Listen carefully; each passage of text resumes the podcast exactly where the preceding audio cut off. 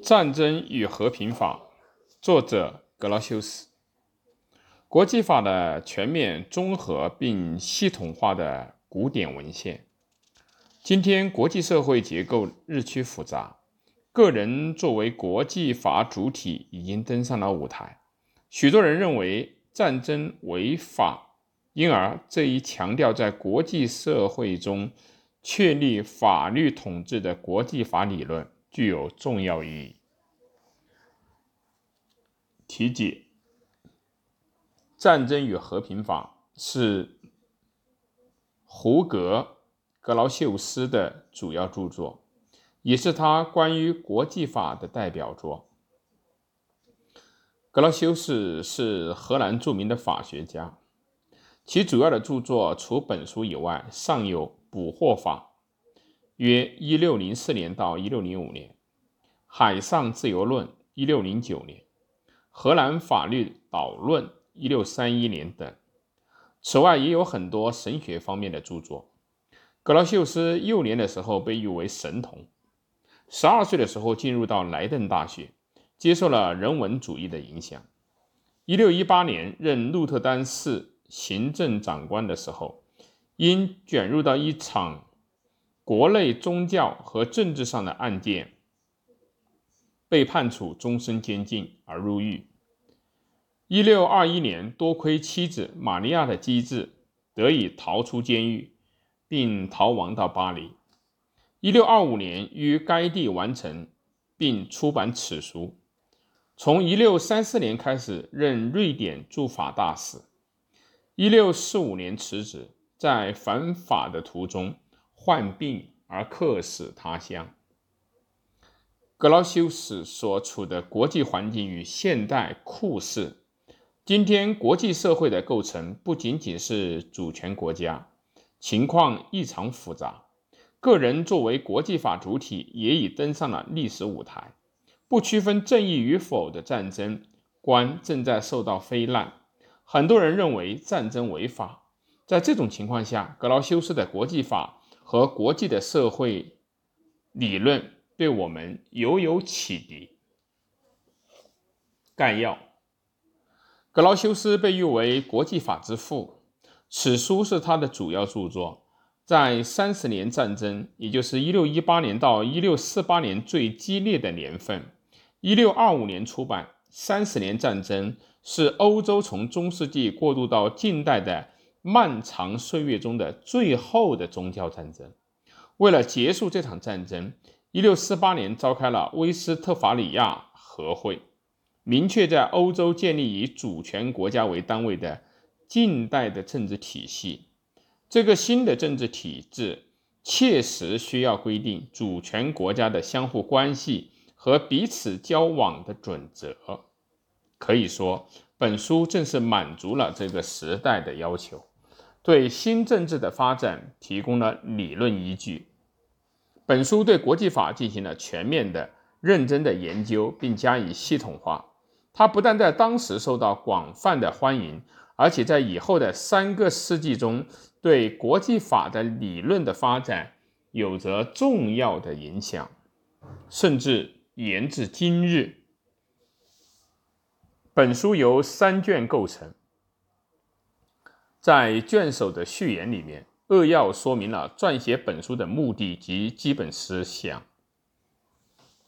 序言：格劳秀斯说啊，将有关各个国家或其统治者之间的相互关系的法律进行综合并系统化，是人类利益所必须。他强烈的反对国际关系中不存在法和正义的见解。他主张。无论是将要诉诸战争，还是正在交战，同样存在着各国间必须遵守的共同法。战争中敌对国之间自然规定的和各国间协商的不成文法依然有效。不仅如此，在他看来，战争是实现其自身之法的一种手段。战争仅仅是为了执行法的手段而进行。即使打仗，也必须在遵守法、信守诺言的条件下进行。在格劳修斯看来，适合于国际社会的法是自然法、万民法和基于神的意志的法。他将法分为自然法和意志法两类。自然法以人的理性的本性。尤其是在社会中谋求生存的人类特有的本性为基础，人类社会的秩序便是依靠这种本性来维持的。这是本来意义上的自然法的来源。这个法的领域包括不得侵犯他人的财产，归还不属于自己的财物，并偿还由此得到的利益，必须履行诺言。赔偿由于自己的过失所造成的损害，以及惩罚应该惩罚的人。格劳修斯在对自然法上做了上述的说明以后，又提出说：上帝不存在，或者说人间的事情与上帝无关，是最严重的罪恶。即使我们承认这种说法。我们以上述也有某种程度的效力，这样他便用慎重的措辞，使他的自然法理论摆脱了传统的神学的束缚。格劳修斯又将自然法相对的意志法分为神的意志法和人的意志法。他指出，神的意志法是与自然法的来源并列的另一个来源，即上帝的自由意志。人的意志法是以必须遵守约定这一自然法作为来源的。根据这一条，这一方面产生各国的国法，就是因为某人从某团体或从属于某人、某些人，这本身就可以认为他已经明确的或者默认服从。团体多数的决定或被赋予权力的个人的决定，法的起源采用社会契约论。另一方面，一切国家或多数国家之间经协商以后，考虑到人类的整体利益而立法，这种法称作为万民法。我们通常将这种法与自然法相对称。格劳修斯就自然法、万民法和神的意志法做了以上的说明之后，以这三种法的基准为工具，对战争法做了分析，叙述了他对此进行分析的方法论。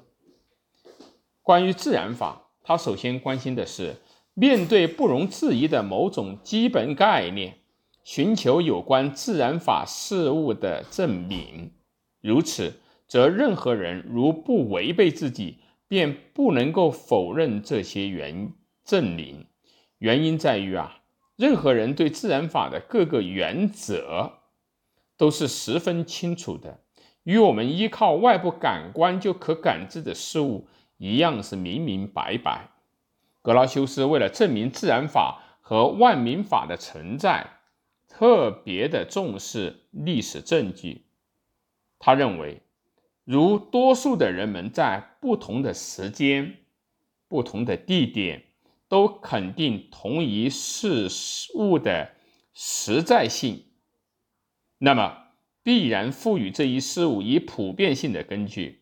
在我们的所要论及的问题中，这个根据只能是从自然原则抽出来的正确结论，或者是共同同意的，只能是其中之一，而不是其他。前者为自然法，后者为万民法。格劳修斯以此说明，自然法的存在在某种程度上只能够依靠历史的方法证明，除此之外，不可能用其他的方法来证实。下面概述各卷内容。第一卷。格劳修斯首先就构成战争法基础的自然法、万民法和神的意志法做了说明，对自然法做了如下的诠释：所谓的自然法是根据某种行为与人的理性的本性是否一致，确定其道德品质的优劣，是一种正确的理性命令。他认为自然法是一种上帝也无法改变的不变的法则，主张自然法的世俗性。其次，他站在正义战争论的立场，研究战争的正当性。在他看来，所谓的战争是一种人们凭借武力进行争斗的状态。他认为，正确的理性和社会的性质并没有禁止使用一切的力量。仅仅禁止反社会的力量，即企图掠夺他人权利的力量。他论证自然法、万民法及神的意志法对正义的战争是给予肯定的。格劳修斯将战争分为主权者的攻占和个人的私战。他虽承认私战在一定的范围内可能有它的正当性，但他认为。应该承认主权者正是攻占的特别功绩。对这一点，他又论及了主权问题。他说：“所谓的主权是某人或者某国所具有的不服从他人的法之统治，不因他人意志而归于无效的权利。主权的主体可以分为。”一切国家的共同主体和各国的固有主体，共同的主体是指作为完整团体的国家，固有的主体则是根据各国的法律习惯，可以是王、贵族集团或者人民。第二章第二卷就进行战争的正当理由进行了论述。格劳修斯认为啊。应该是自卫式的保护财产和恢复财产，并惩处侵犯者。因此，战争的正当理由和发生诉讼的理由相同，原因甚多。他在无法利用司法解决的时候，为保护权利、挽回损失，便不得不进行战争。他从这样的认识出发，提供了一份当受到侵犯的时候可构成战争的正当理由的。实质性权利的目录，其中大部分采用了罗马法，详细的论述了什么是共有物、海洋、河川等等无主物及所有权的起源和内容，以及占有权、无主占有和契约等司法的目录。他对于基于万民法之类的外交使节豁免权和作为战争正当理由的惩罚也做了详细的论述。第三卷论及了战争的规则，就战争而宣言，战争中的掠敌行为及媾和等等，根据自然法、万民法和基督教惯例。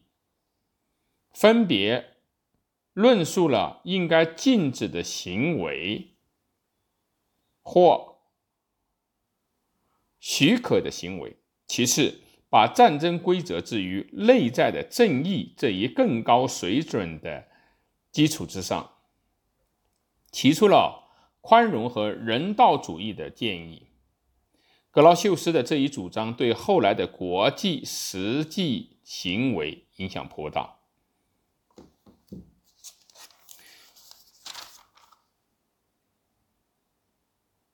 捕获法后写成后未能够出版，到一八六八年开始正式刊行，并把海上的自由论作为其中的一章。鉴于格劳秀斯的国际声望，瑞典的奥森提奥森斯提尔纳伯爵提议请他担任瑞典驻巴黎大使。指德意志的各邦诸侯在其领地内有享有内政。外交的主权，追认瑞典独立，西班牙也正式承认荷兰独立等等。里面讲到了万民法，原为罗马法的概念，指在罗马帝国内适用于非罗马市民的异民族的法律，其后成为各民族的共同法律。近代格劳修斯等开始以今日的国际法的含义来使用。意志法即实在法。